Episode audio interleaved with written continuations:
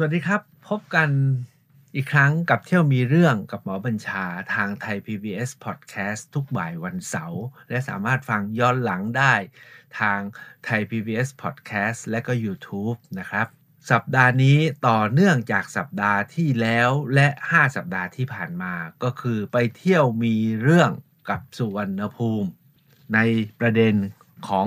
ความรู้ใหม่ล่าสุดท่านผู้ฟังที่เพิ่งจะฟังเป็นครั้งแรกอาจจะต้องตามไปฟังย้อนหลังห้าตอนที่ผ่านมาแต่ตอนนี้ผมอยากจะขอต่อความรู้ใหม่ล่าสุดที่ค้างไว้ตั้งแต่เสาร์ที่แล้วที่เน้นความรู้ของนักวิชาการจากโลกตะวันตกและอินเดียเที่ยวมีเรื่องกับหมอบัญชา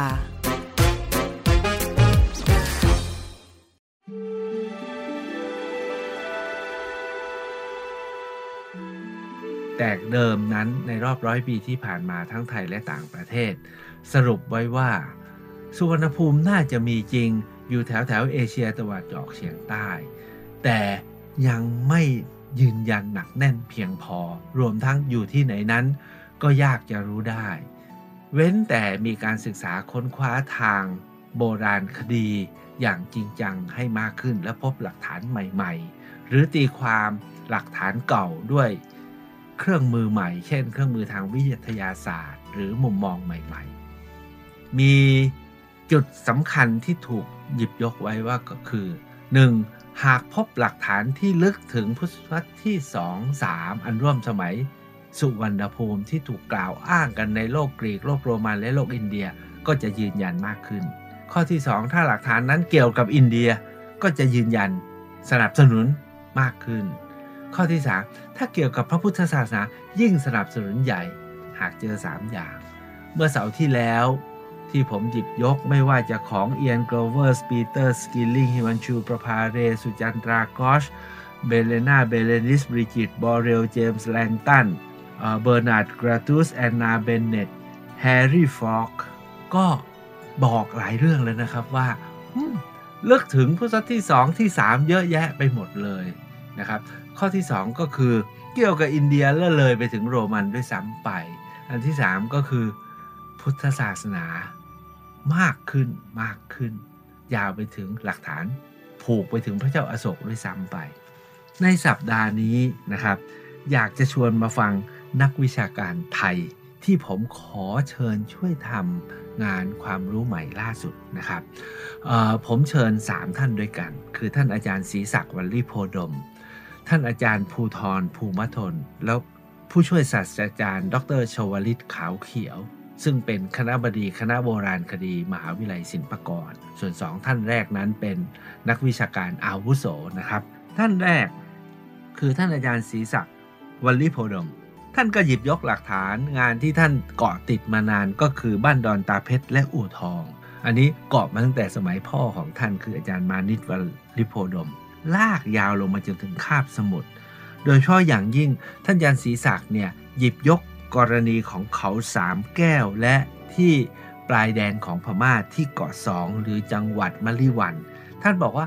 หลักฐานที่เขาสามที่บ้านดอนตาเพชรก็ชัดก็แข็งแรงมากแล้วแต่ยังไม่ยืนยันมากแต่เมื่อท่านมามาเจาะนะครับหลักฐานที่เจอที่เขาสามแก้วและที่คอคอดกะของประเทศไทยไม่ว่าจะที่สุราษฎร์ธานีที่ระนองที่พังงานะครับลงไปถึงที่กระบี่แล้วก็เมื่อไปเจอที่จังหวัดมะลิวันก็คือที่เกาะสองในปลายแดนสุดของพม่าก็คือคอคอดกะเนี่ยนะครับท่านบอกว่าชัดเจนละสำหรับท่านท่านชัดเจนเลยและประกาศเลยว่านี่แหละคือ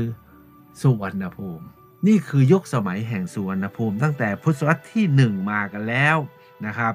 จนเกิดเป็นบ้านเมืองเป็นรัฐเล็กๆแล้วมีการค้ามามีการเคลื่อนย้ายมาตั้งถิ่นฐานเกิดเป็นความสัมพันธ์ท่านอาจารย์ศรีศักดิ์ถึงกับชี้ว่าเดิมที่ประเทศไทยเราเนี่ยชอบเรียกว่ายุคก่อนประวัติศาสตร์หรือยุคก่อนประวัติศาสตร์ตอนปลายหรือยุคหัวเลี้ยวหัวต่อประวัติศาสตร์หรือยุคแรกเริ่มประวัติศาสตร์นี่นะครับอันนี้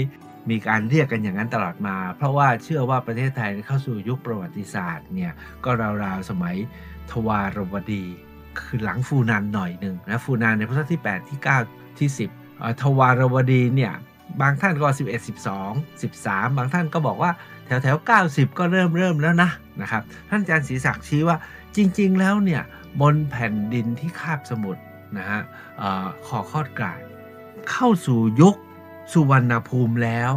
โดยเป็นยุคแรกเริ่มราวๆพุทธศตวรรษที่หนึ่งถึงพุทธศตวรรษที่สามจากนั้นก็ค่อยๆก่อตัวพัฒนามากขึ้นในพุทธศตวรรษที่สี่จนถึงพุทธศตวรรษที่แปดเรียกว่ามีรัฐหรือยังไม่มีหลักฐานพอแต่พอพุทธศตวรรษที่แปดเนี่ยเกิดรัฐแรกนะที่ฟูนัน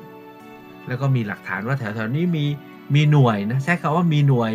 มีหน่วยคล้ายๆรัฐเนี่ยนะครับเยอะแยะไปหมดเลยอันนี้คืองานของท่านอาจารย์ศรีศักดิ์ วลีโพดมที่สำคัญท่านอาจารย์ศรีศักดิ์ลงไปในพื้นที่ทุกที่เลยนะครับที่จังหวัดมะลิวันที่กสองก็ไปนะครับแล้วที่คอข้าวกลางเนี่ยท่านไปมาทั้งชีวิตงานที่สองเนี่ยคือท่านอาจารย์ภูธรภูมิทนนะครับท่านอาจารย์ภูธรภูมิทนเนี่ยท่านบอกว่าหลักฐานที่ใช้กันมาแต่เดิมเนี่ยล้วนเป็นหลักฐานที่เปราะบางคำว่าเปราะบางก็คือคือใช้คำว่าไงอะมันมีข้อโต้แย้งได้นะครับเชื่อถือได้ยากรับรองได้ไม่หนักแน่นพอเนี่ยนี่คือหลักฐานที่ใช้เนี่ยเปราะบางไปทั้งนั้นเลยและที่สำคัญไปกว่านั้นท่านอาจารย์บอกว่าถ้าจะหาให้หนักแน่นและไม่เปราะบางก็คือต้องหาหลักฐานยุคสมัยพระเจ้าอโศกอ่ะอันนี้ก็มาจากสันนิษฐานว่าพระเจ้าอโศกเนี่ยส่งพระโสณพระอุตตรามางานของท่านอาจารย์ภูธรท่านก็หยิบยกว่าเอ๊ะการพบตรีรัตนะซึ่งใช้มากในสมัยร่วมสมัยกับพระเจ้าอโศกลูกปัดขันสำริดเครื่องประดับจำนวนมากที่คาบสมุทรเนี่ยเหมือนกับจะตอบนะแต่อาจารย์ภูธรท่านบอกว่าแต่ในทัศนะของท่านเนี่ยจริงๆแล้วเนี่ยที่ปากแม่น้ำสะโตงที่อ่าวมอตมะนะฮะที่เขตมอตมะเนี่ยนะครับเอ่อกับที่ลุ่มแม่น้ำเจ้าพระยาป่าสักลุ่มแม่น้ำชีมูลจนไปถึงก้นอ่าวตังเกียเนี่ยจริงๆพบหลักฐานพุทธศตวรรษที่สามเยอะมากแล้วของที่เจอเนี่ยเกี่ยวพันกับอินเดียทั้งนั้นเลยแม้จะยังไม่เจอ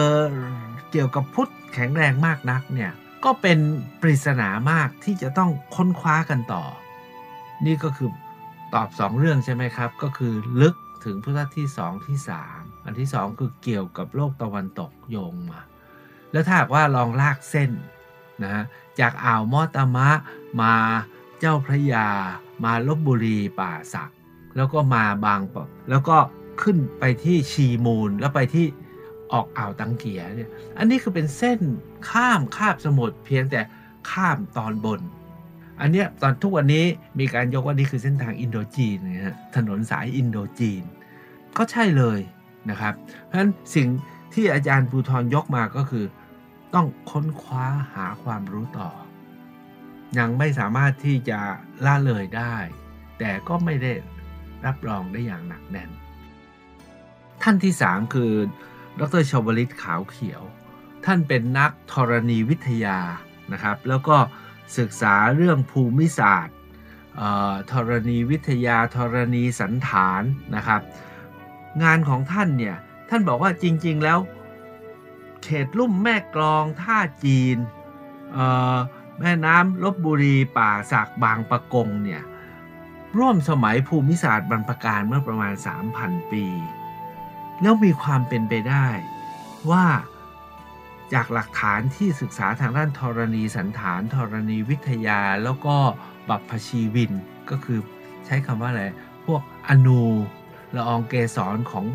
ของไม้ต่างๆรวมทั้งหลักฐานทางโบราณคดีที่มีมีการขุดค้นเนี่ยเป็นไปได้ว่าตลอดแนวเส้นแม่กลองท่าจีนมาจนถึงก้นอ่าวไทยแล้วก้าวไปที่ลุ่มแม่น้ำบางปะกงเนี่ยจนไปถึงออกปากแม่น้ำโขงเนี่ยเป็นอีกเส้นทางหนึ่งของการข้ามจากตะวันตกมาตะวันออกและท่านเรียกว่าปากโขงปากมังกรแล้วอาจจะเริ่มมาตั้งแต่ยุคสุวรรณภูมิแล้วเพียงแต่หลักฐานที่พบนั้นยังไม่มากพอ ที่พบมากเนี่ยก็มาสู่ยุคทวารวดีแล้วทั้งหมดนี้ก็ต้องศึกษากันต่อ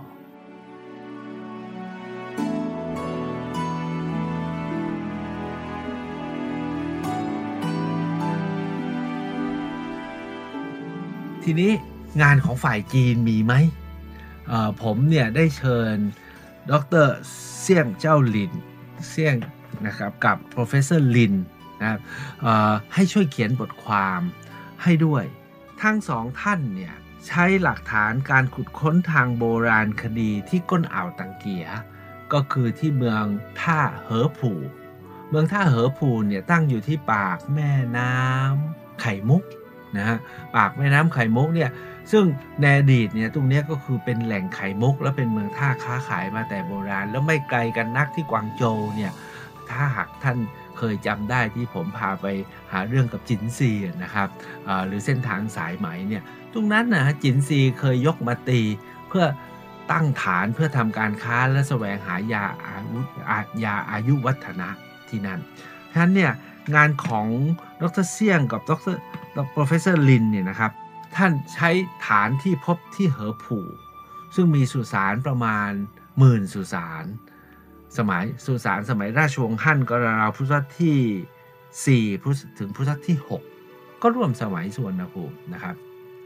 ดร.เซี่ยงบอกว่าในสุสานหมื่นกว่าสุสานเนี่ยเขาขุดแล้วเขาขุดแล้วพันสุสานเขาพบหลักฐานคือเครื่องเส้นสังเวยบรรพชนที่อยู่ในสุสานเนี่ยผมเคยเล่าไปบ้างแล้วเรื่องของเส้นทางสายไหมทางทะเลที่ต้นทางนะครับเขาพบลูกปัดเขาพบชามแก้วและพบอื่นๆที่ไม่เคยพบบนเส้นทางสายไหมทางบกแต่พบที่เหอผูเป็นจำนวนมากแล้วก็เป็นปริศนาว่ามันมาถึงที่นี่ได้ยังไงจากการศึกษาของเขาเทียบกับพงศาวดารสมัยราชวงศ์ฮั่นที่บอกว่าแต่ก่อนนั้นออกจากจีนเนี่ยถ้าจะไปค้าที่หวงฉีก็คือที่อินเดียจะต้องเลาะเรือมาเลียบฝั่งก็คือเลียบฝั่งเวียดนามมาแล้วมาถึงจุดจุดหนึ่งเขาบอกว่าต้องขึ้นบกแล้วก็เดินสิบวันแล้วก็ไปนั่งเรืออีกยี่สิบวันก็ไปถึงอินเดียถามว่าเดินสิบวันนั้นอยู่ตรงไหนก็เป็นที่ถกเถียงกันว่าอยู่ตรงนู้นอยู่ตรงนี้อยู่ตรงนั้นนะครับถ้าท่านไปฟังย้อนหลังผมก็จะชี้ประเด็นนี้ตลอดมาทุกคนก็ไม่รู้ว่าอยู่ตรงไหนแน่เดินสิบวันบางท่านบอกว่าอยู่ที่เกดะปัตตานีไปเกดะเขาบอกว่ายาวเกินสิบวันไม่ได้บางท่านบอกว่าอยู่ที่แถวแถวนครปฐมเดินไปอู่ทองดอนตาเพชรแล้วก็ไปออกที่ทวายหลายท่านก็บอกว่าเกินสิบวันยิ่งสมัยโบราณด้วยไม่ได้มีถนนแต่งานของเซี่ยงเจ้าหลินกับ Professor Lin เนี่ยบอกว่าเมื่อมา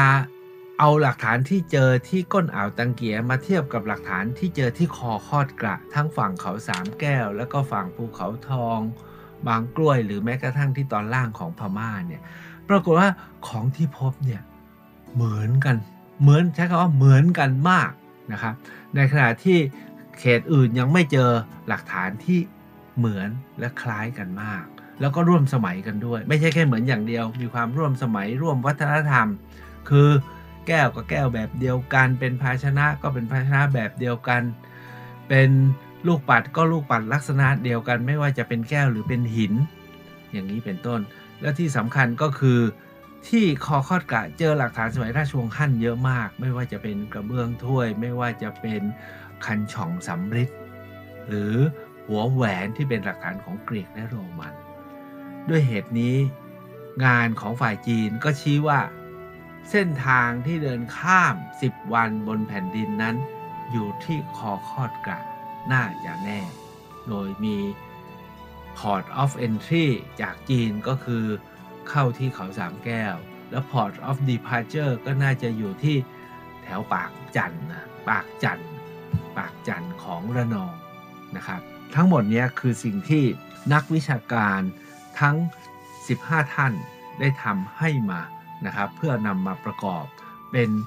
ชุดความรู้ว่าด้วยสุวรรณภูมิจากชุดความรู้นี้นะครับนำมาสู่บทสรุปที่สำคัญที่ต่อมานะครับหรือณวันนี้เนี่ย รัฐบาลก็ได้ให้ความเห็นชอบและประกาศตั้งสถาบันสุวรรณภูมิศึกษาขึ้นมาถามว่าบทสรุปทั้งหมดนี้สรุปไว้อย่างไรนั้นเนี่ยโดยละเอียดคงจะต้องฟังตอนหน้านะครับคือตอนที่เจ็ดนะครับว่าด้วยการเที่ยวมีเรื่องของสุวรรณภูมิแต่ผมอยากจะประมวลให้รวบยอดนิดนึงก่อนนะครับว่าจากการศึกษาในระยะหนึ่งร้อยปีที่ผ่านมานั้นงานการศึกษาส่วนใหญ่จะเริ่มจากการสืบสวนจากนิทานชาดกฝ่ายอินเดียพงศาวดารและบันทึกต่างๆทั้งของอินเดียของลังกาของกรีกของโรมันและของจีนรวมทั้งของฝ่ายเปอร์เซียและอาระเบียซึ่งไม่มากนักก็ตามอันนั้นเป็นของชุดแรกที่ทำการศึกษาจากนั้นจึงเป็นการศึกษาค้นคว้าสืบเสาะเชิงประวัติศาสตร์เทียบเคียงกับวิทยาการต่างๆโดยเฉพาะอย่างยิ่งภูมิศาสตร์ภาษาศาสตร์มนุษยศาสตร์และสังคมวิทยาตลอดจนเศรษฐตลอดจนเศรษฐศาสตร์รัฐศาสตร์การเมืองที่สำคัญที่นำมาสู่งานการความรู้ใหม่ที่กำลังมาสนับสนุนสุวรรณภูมิก็คือมีการนำวิทยาการด้านหลักฐานโบราณคดีและการตรวจสอบด้วยวิธีวิทยาศาสตร์ต่างๆนี่เป็นมีความสำคัญมากเดิมเนี่ยเวลาเจอเจอวัตถุก็ดูความคล้ายด้วยสายตาเท่านั้นแต่ในระยะหลังสามารถเอามาวิเคราะห์องค์ประกอบทางวิทยาศาสตร์ของแก้ววิเคราะห์องค์ประกอบทางวิทยาศาสตร์ของหินวิเคราะห์องค์ประกอบของทางวิทยาศาสตร์ที่อยู่ในเนื้อดินรวมทั้งการวิเคราะห์ทางด้านเรนูวิทยา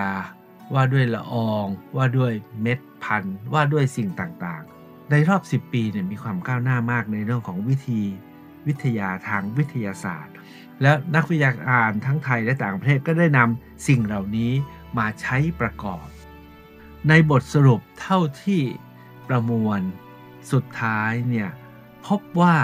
ทุกงานเท่าที่นำมาประกอบในการศึกษาชิ้นนี้ล้วนสรุปต้องตรงกันว่าสุวรรณภูมินั้นไม่ได้เป็นเพียงดินแดนในจินตนาการที่เลื่อนลอยแต่มีความเป็นไปได้มากที่จะมีอยู่จริงตั้งอยู่ณอาณาบริเวณระหว่างอินเดียกับจีนที่ทุกวันนี้เรียกว่าเอเชียตะวันออกเฉียงใต้และทุกวันนี้เราก็รวมเป็นประชาคมอาเซียนเหมือนกับเทมเพลตกันเลยโดยยังไม่มีข้อยุติว่าเป็นเพียงอาณาบริเวณเป็นรัฐหรืออาณาจักรและตั้งอยู่หน้าตำแหน่งแห่งหนจำเพาะที่พิกัดใดที่สำคัญคือเป็นฐานสำคัญของการก่อเกิดรัฐแรกคือฟูนันที่คลี่คลายต่อเนื่องเข้าสู่ยุคสมัยประวัติศาสตร์ของอาณาบริเวณนี้โดยเฉพาะทวารวดีสำหรับกรณีไทยเรานะครับตามลำดับตั้งแต่พุทธศตวรรษที่สิบเป็นต้นมา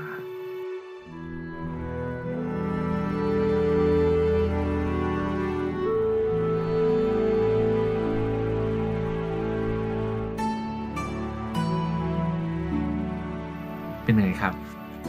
พอที่จะเห็นภาพร่างของสุวรรณภูมิว่าเป็นอย่างไรแล้วจะคลี่คลายความโต้แย้งในใจแค่ไหนยังไงก็ตามทางฝ่ายพม่าก็ยังยืนยันว่าอยู่พม่านะครับทางฝ่ายมาเลย์ก็มีหลักฐานว่าอยู่ที่มาเลย์ทางฝ่ายเวียดนามก็บอกว่าเวียดนามที่เขมรก็เจอจารึกก็บอกว่าอยู่ที่เขมรที่ลาวก็บอกว่ามีสุวรรณเขตเพราะฉะนั้นทั้งหมดนี้นะครับก็ขึ้นอยู่กับทฤษฎีมุมมองจุดยืนรวมทั้งการศึกษาค้นคว้าเพิ่มเติมในระยะหลังๆมาแต่อย่างไรก็ตามสถาบันสุวรรณภูมิศึกษาเกิดขึ้นแล้วแล้วจะทำอะไรอย่างไรบ้างงานการศึกษาเรื่องสุวรรณภูมิที่ผมและคณะได้ทำไว้และนำมาสู่การก่อเกิดสถาบันสุวรรณภูมิศึกษาเป็นอย่างไรยังไม่จบนะครับเพราะการกลับมาใหม่ของสุวรรณภูมิรอบนี้ไม่ใช่กลับมาว่า อยู่ที่ไหนมีหรือไม่อยู่ที่ไหนใช่ที่ประเทศฉันไหมแต่จะเป็นการกลับมาในเชิงมิติแห่งคุณค่าที่เปลี่ยนใหม่หมดโดยในงานชิ้นนี้ได้สรุปว่ามีห้าคุณค่าแห่งสุวรรณภูมิที่สำคัญมากแล้วสำคัญขนาดที่ประกอบได้ต่อเนื่องกันเลยครับกับการขับเคลื่อนเรื่องประชาคมอาเซียนที่กำลังขับเคลื่อนอยู่ทุกวันนี้